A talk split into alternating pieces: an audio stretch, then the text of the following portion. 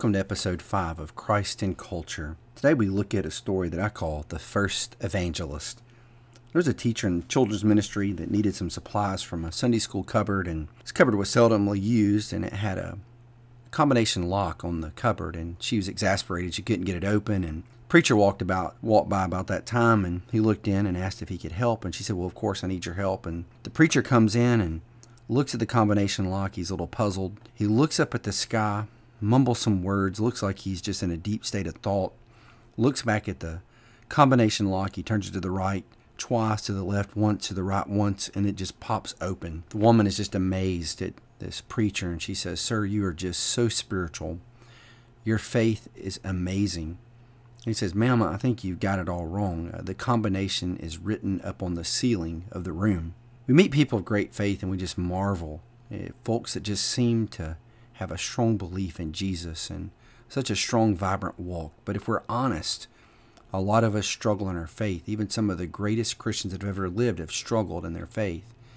Saint John of the Cross wrote the book, The Dark Night of the Soul, and I think we can all relate to that we've had those dark nights of the soul where our faith struggles. And today I want to present to you a story where we see real people with real struggles. So many times we put Bible characters on a pedestal and we forget they're real people with real problems.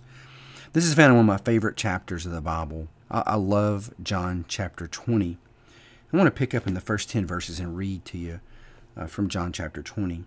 "Now on the first day of the week, Mary Magdalene came to the tomb early while it was still dark and saw the stone had been taken away from the tomb. So she ran and went to Simon Peter and the other disciple, the one whom Jesus loved, and said to them, 'They have taken the Lord out of the tomb, and we do not know where they have laid him.'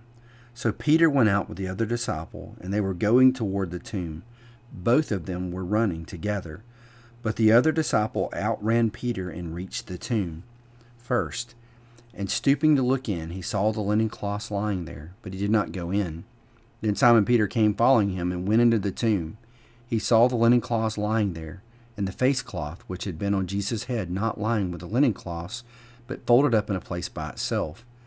Then the other disciple who had reached the tomb first also went in, and he saw and he believed. For as they yet did not understand the scripture that he must rise from the dead, then the disciples went back to their homes."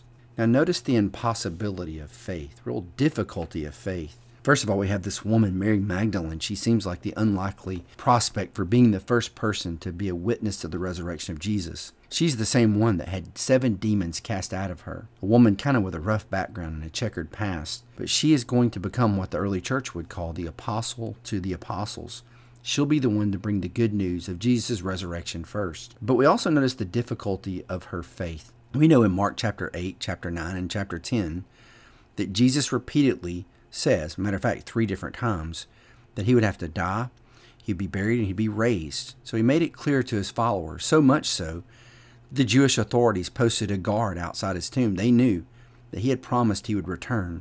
But it's interesting that we see Mary's attitude. You know, she comes and says, "They have taken the body."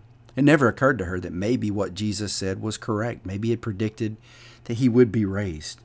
Now, so many times when we look at the Christian faith, especially people that are skeptical, you know, they claim they come to the Christian faith with objectivity.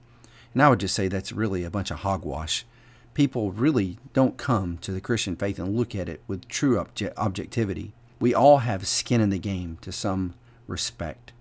I think of it this way. Maybe a judge that's ruling over a case, and this judge has stock in a certain company, and that stock is really his retirement plan. And this company's being sued, and this case comes before him, and if he rules in the favor of the plaintiff, he's going to destroy his retirement portfolio. He would have to recuse himself from that case. In the same way, we as human beings look at the claims of Jesus Christ, and these are not just mere claims that we can look at dispassionately. If Jesus really is who he claimed to be, then he demands our entire allegiance, our entire life. So we have a vested interest in this investigation of the Christian faith. I'd also say to skeptics, maybe a challenge. If you're skeptical about belief in Jesus Christ, why not take that same type of skepticism and apply it to your own skeptical beliefs? I think you would find it wanting in a lot of ways.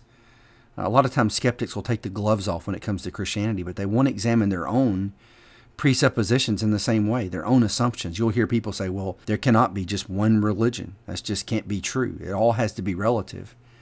But what they're doing when they make that claim that all religions must be the same, they're making an absolute claim. So they're ruling themselves out of court already. And I would say faith is difficult, but I also say that faith is rational.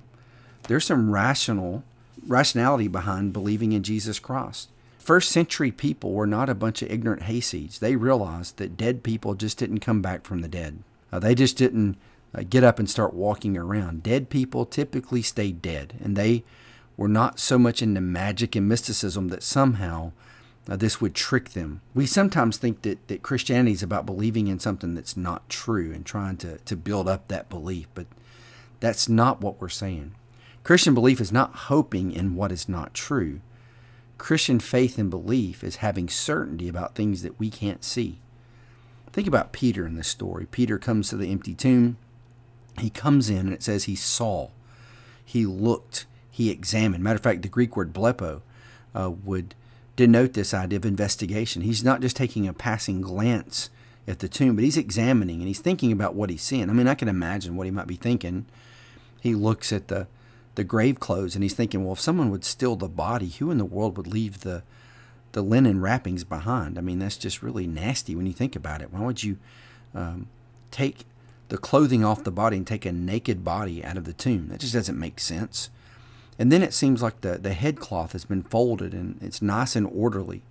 You know, Jesus were just swooning in the grave and resuscitated, and say he passed out on the cross and he comes back in the cool of the tomb. It'd be kind of a mess there. It'd be disheveled. You know, it wouldn't be so nice and orderly like it is. So it's just not computing. Then we think about Peter himself.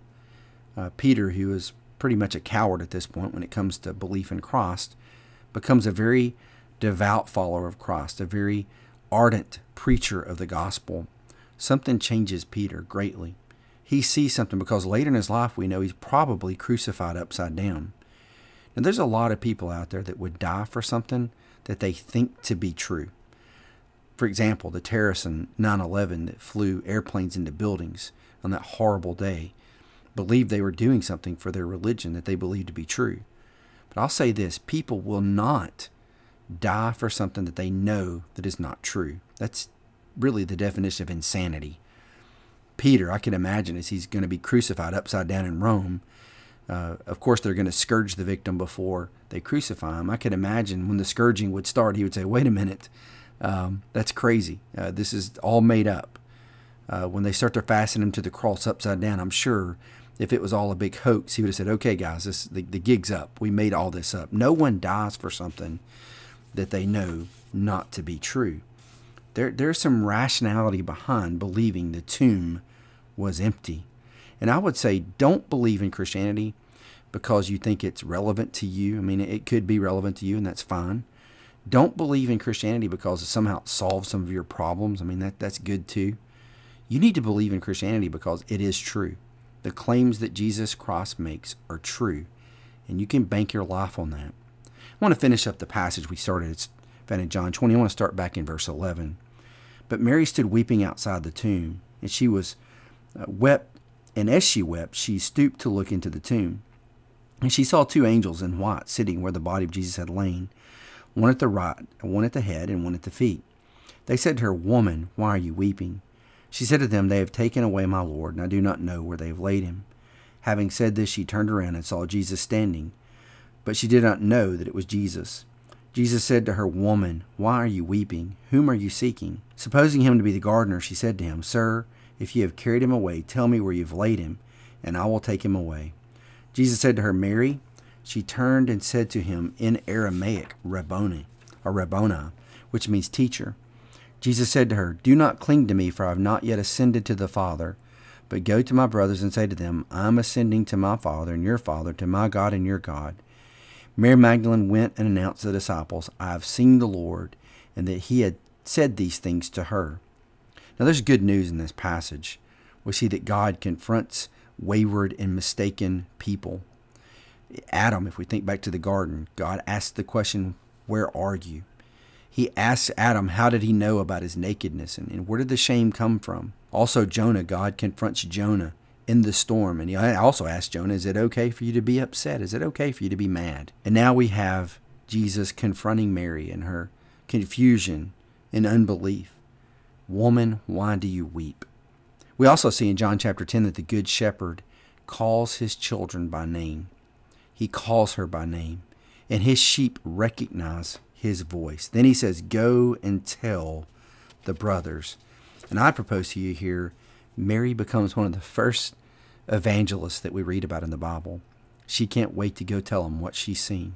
She goes from a skeptic to a believer in the resurrection to one that has to tell others about what she saw. And I think maybe there's something here we need to think about, and that is grace. This story is dripping with grace. We think about the power of the gospel. What can overcome skepticism? What can overcome difficulty in faith? And it's the power of the gospel and its grace that can melt even the hardest heart. Jesus tells Mary in this story, don't cling to me, because he still has not ascended to the Father. I think there's something going on here. I think what Christ might be saying is, listen, you're holding on to me here, but something greater is coming. Once I ascend back to the Father, and I sit at his right hand in majesty, I will send out my Holy Spirit. And through the Holy Spirit, he will be with us in all places, in all times, in every situation. We will have Christ with us. So the good news for us today is this, that Jesus died for us. He was resurrected from the dead, never to die again. And through the power of that, he now sends his Spirit into us to give us that lifelong relationship we've always longed for in him. And that, to me, truly is good news. I want to say thank you once again for tuning in today to episode 5, and hope to see you back next week.